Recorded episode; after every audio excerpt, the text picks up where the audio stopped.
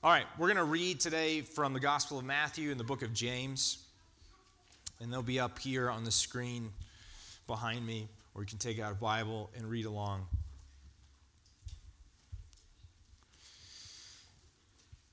Now, when they drew near to Jerusalem and came to Bethpage, uh, Bethphage to the mountain of Olives, then Jesus sent two disciples, saying to them, Go into the village in front of you, and immediately you will find a donkey tied and a colt with her. Untie them and bring them to me. If anyone says anything to you, you shall say, The Lord needs them, and he will send them at once. This took place to fulfill what was spoken by the prophet, saying, Say to the daughter of Zion, Behold, your king is coming to you, humble and mounted on a donkey, on a colt, the foal of a beast of a burden. The disciples went and did as Jesus had directed them. They brought the donkey and the colt and put on them their cloaks, and he sat on them. Most of the crowd spread their cloaks on the road, and others cut branches from the trees and spread them on the road. And the crowds that went before him and that followed him were shouting, Hosanna to the Son of David! Blessed is he who comes in the name of the Lord! Hosanna in the highest. And when he entered Jerusalem, the whole city was stirred up, saying, Who is this? And the crowd said, This is the prophet Jesus from Nazareth of Galilee. And Jesus entered the temple and drove out all who sold and bought in the temple, and he overturned the tables of the money changers and the seats uh, of those who sold pigeons. He said to them, It is written, My house shall be called a house of prayer, but you make it a den of robbers. And the blind and the lame came to him in the temple, and he healed them. But when the chief priests and the scribes saw the wonderful things that he did, and the children crying out in the temple, Hosanna to the Son of God, they were indignant. Uh, Hosanna to the Son of David, they were indignant.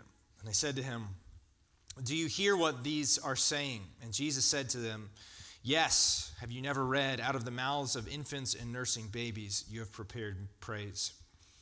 And leaving them, he went out of the city to Bethany and lodged there. And from the book of James, chapter 4. You adulterous people, do you not know that friendship with the world is enmity with God? Therefore, whoever wishes to be a friend of the world makes himself an enemy of God. Or do you suppose it is to no purpose that the scripture says he yearns jealously over the spirit that he has made to dwell in us? But he gives more grace. Therefore, it says, God opposes the proud, but gives grace to the humble. Submit yourselves, therefore, to God. Resist the devil, and he will flee from you. Draw near to God, and he will draw near to you. Cleanse your hands, you sinners, and purify your hearts, you double minded. Be wretched and mourn and weep. Let your laughter be turned to mourning and your joy to gloom. Humble yourselves before the Lord, and he will exalt you. Let me pray for us. Father, we thank you for your word. We thank, we thank you that you are the one who speaks to us, that you are not hidden from us, but have indeed put yourself on display that we might see you, that we might hear you, that we might respond to you. I pray that by your Holy Spirit, that is precisely what will happen this morning, that our hearts would be laid open before you, and we would respond, giving you the acclaim that you deserve. It is in Jesus' name we pray. Amen.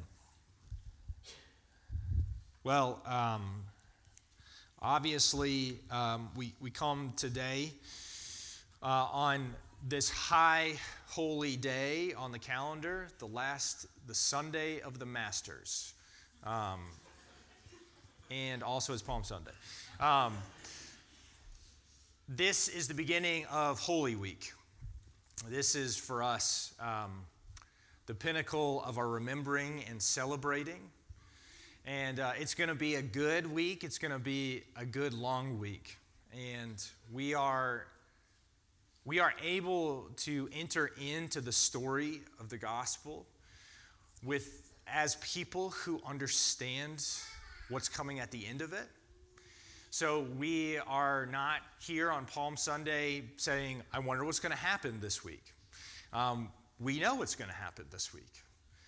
And that does not corrupt our experience of Palm Sunday, it helps us better understand it. And so we get to hear and to read the story of Jesus' entrance into Jerusalem, his triumphal entry.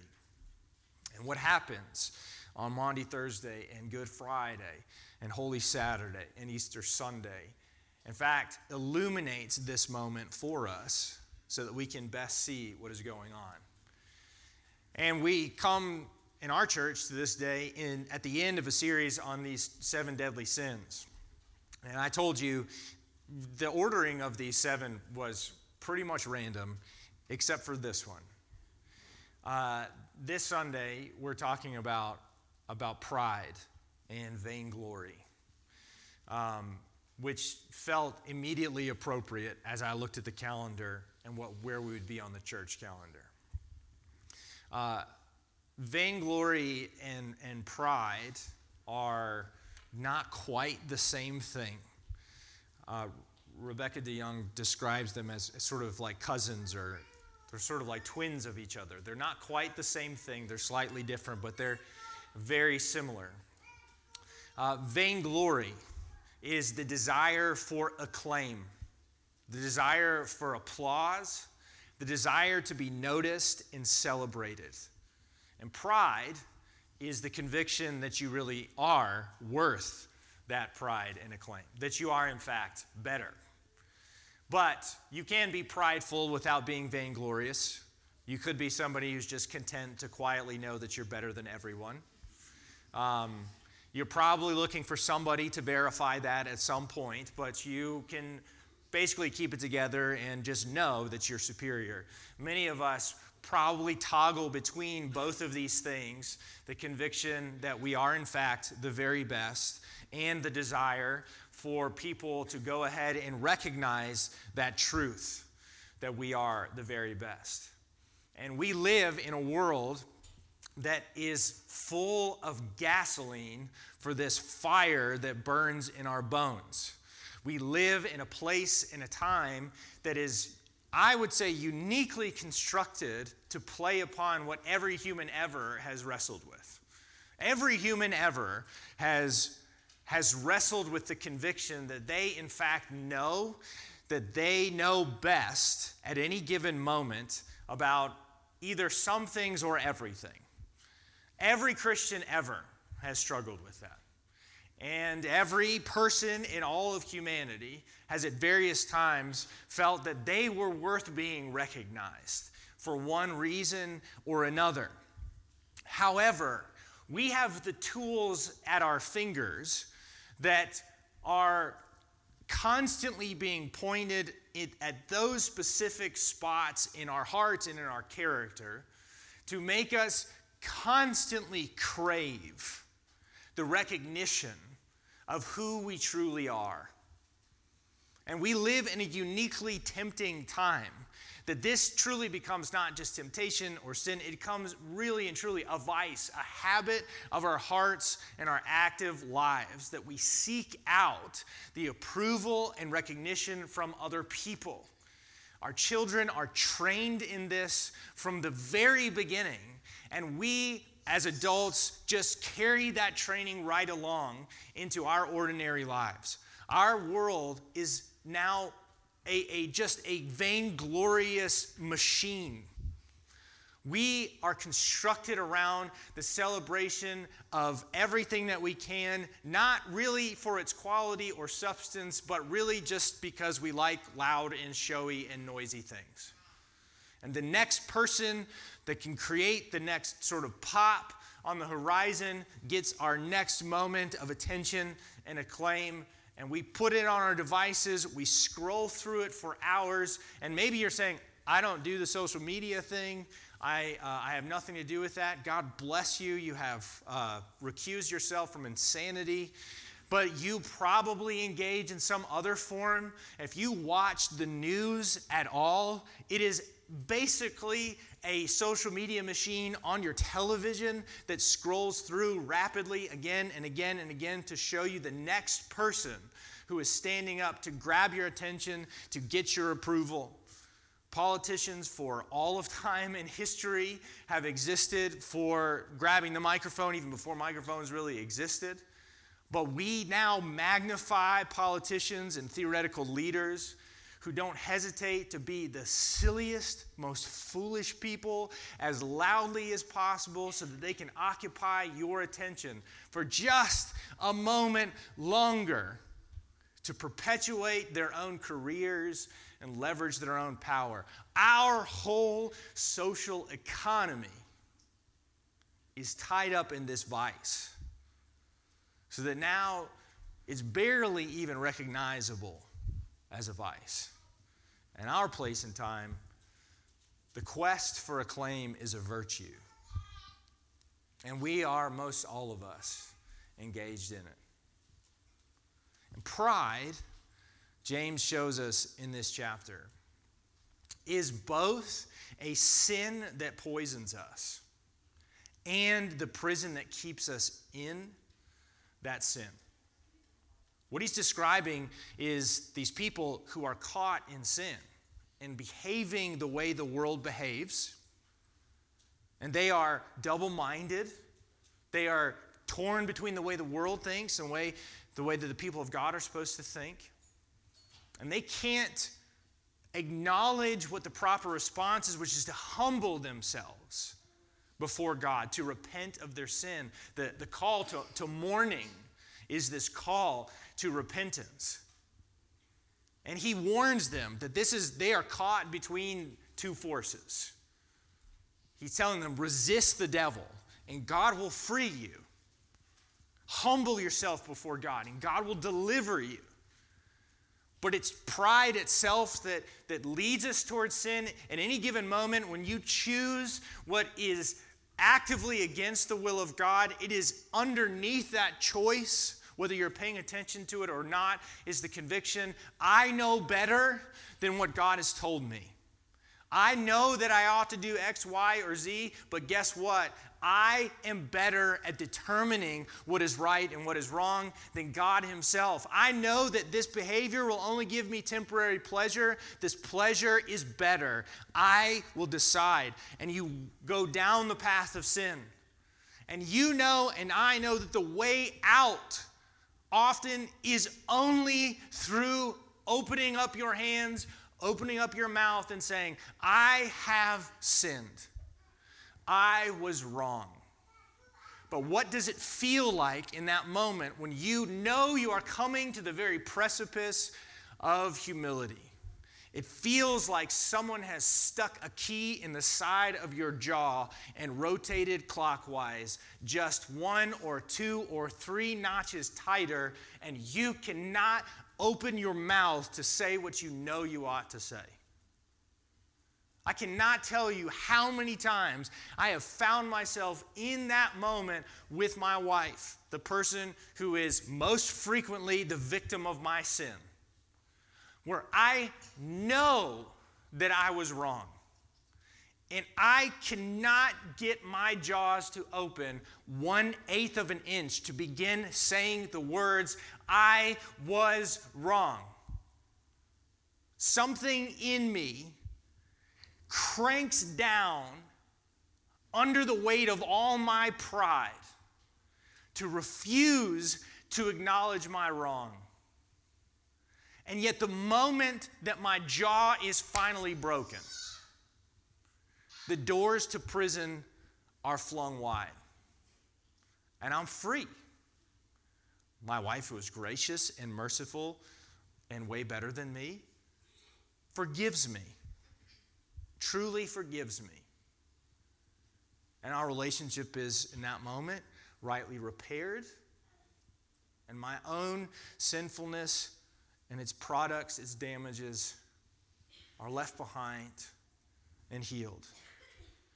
It is only through humility that I am set free from prison. And this is not just a marital dynamic. This is a dynamic you experience with friends, with coworkers, with peers. You are tempted to justify and to win arguments and to prop up your own pride.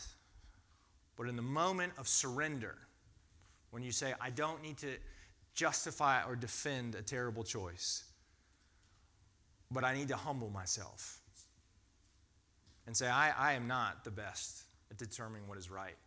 In fact, I was wrong. That is when you are free. And that dynamic that we experience interpersonally is merely a reflection of the truth of the way that we relate with God. God, the moment of your freedom comes, not when you can somehow convince God to change his mind and be on your side, which is not going to happen, but is the moment when you surrender and you rightly recognize his position and yours.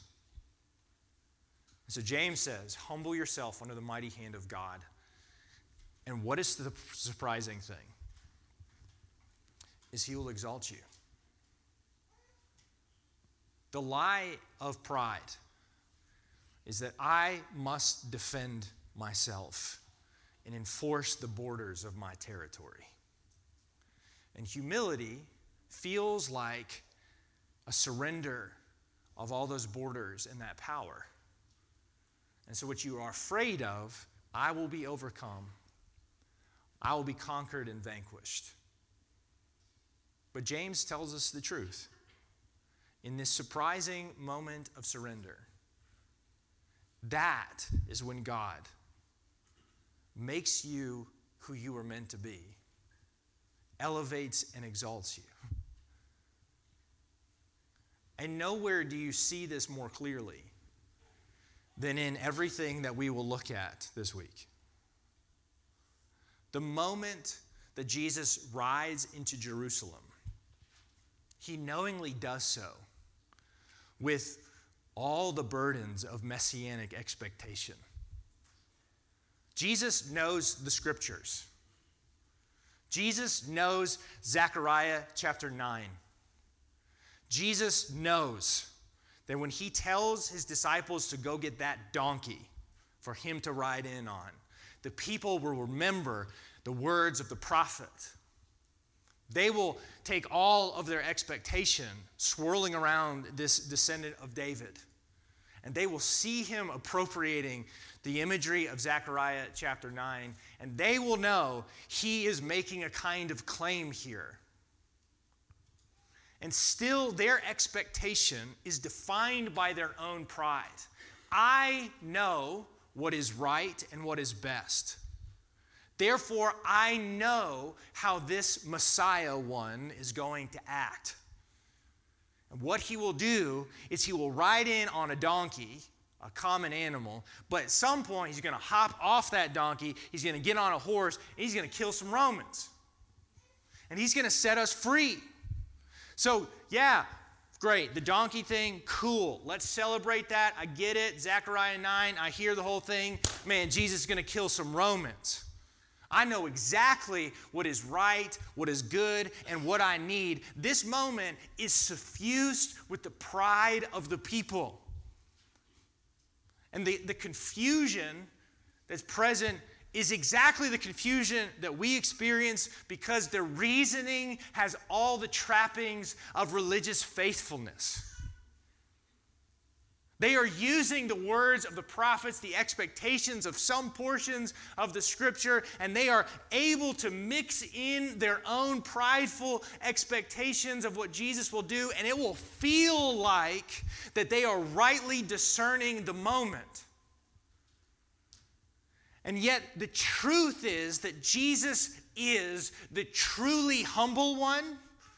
And he's actually showing them what he intends to do when he gets on that donkey.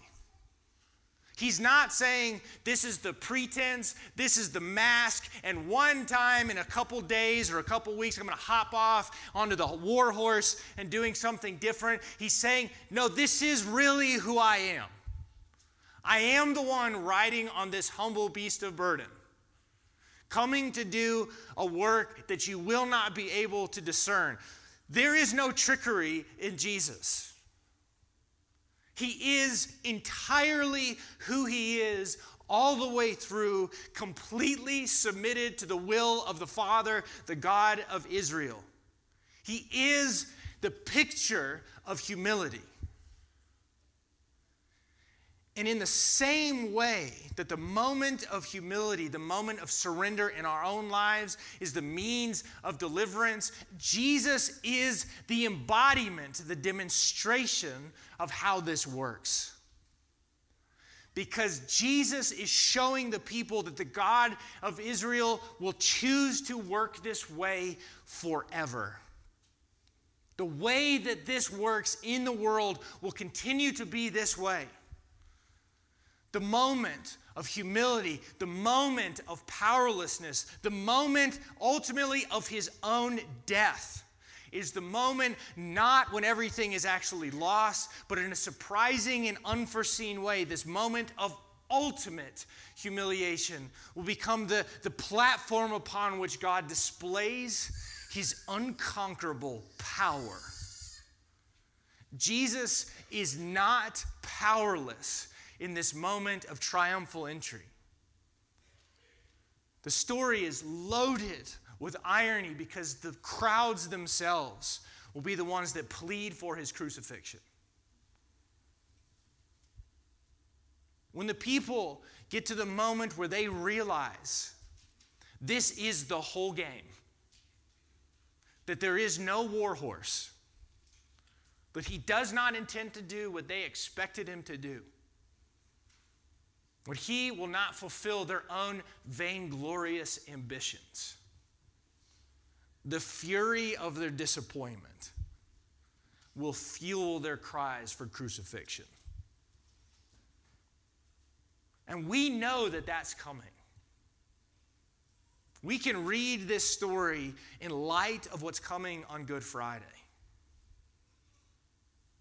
And what you are meant to do as you read this story in light of the crucifixion and the resurrection is see again with awe what the people will only look on in that week with disappointment. The cross and the resurrection of Jesus helps us look backwards at the triumphal entry and to marvel at his love and his power. Jesus is the truly humble one. Jesus is the one whose answer to the Father is a perpetual yes, your will and not mine. Jesus is the one who deserves no imprisonment in sin.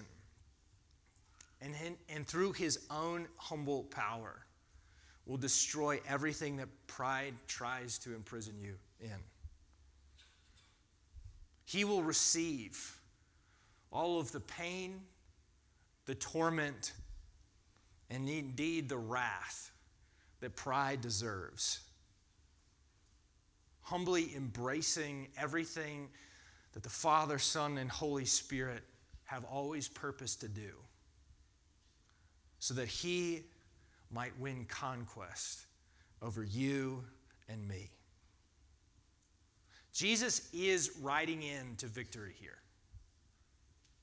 And you and I still often do not know what victory looks like. Many of us are in this place angry at God,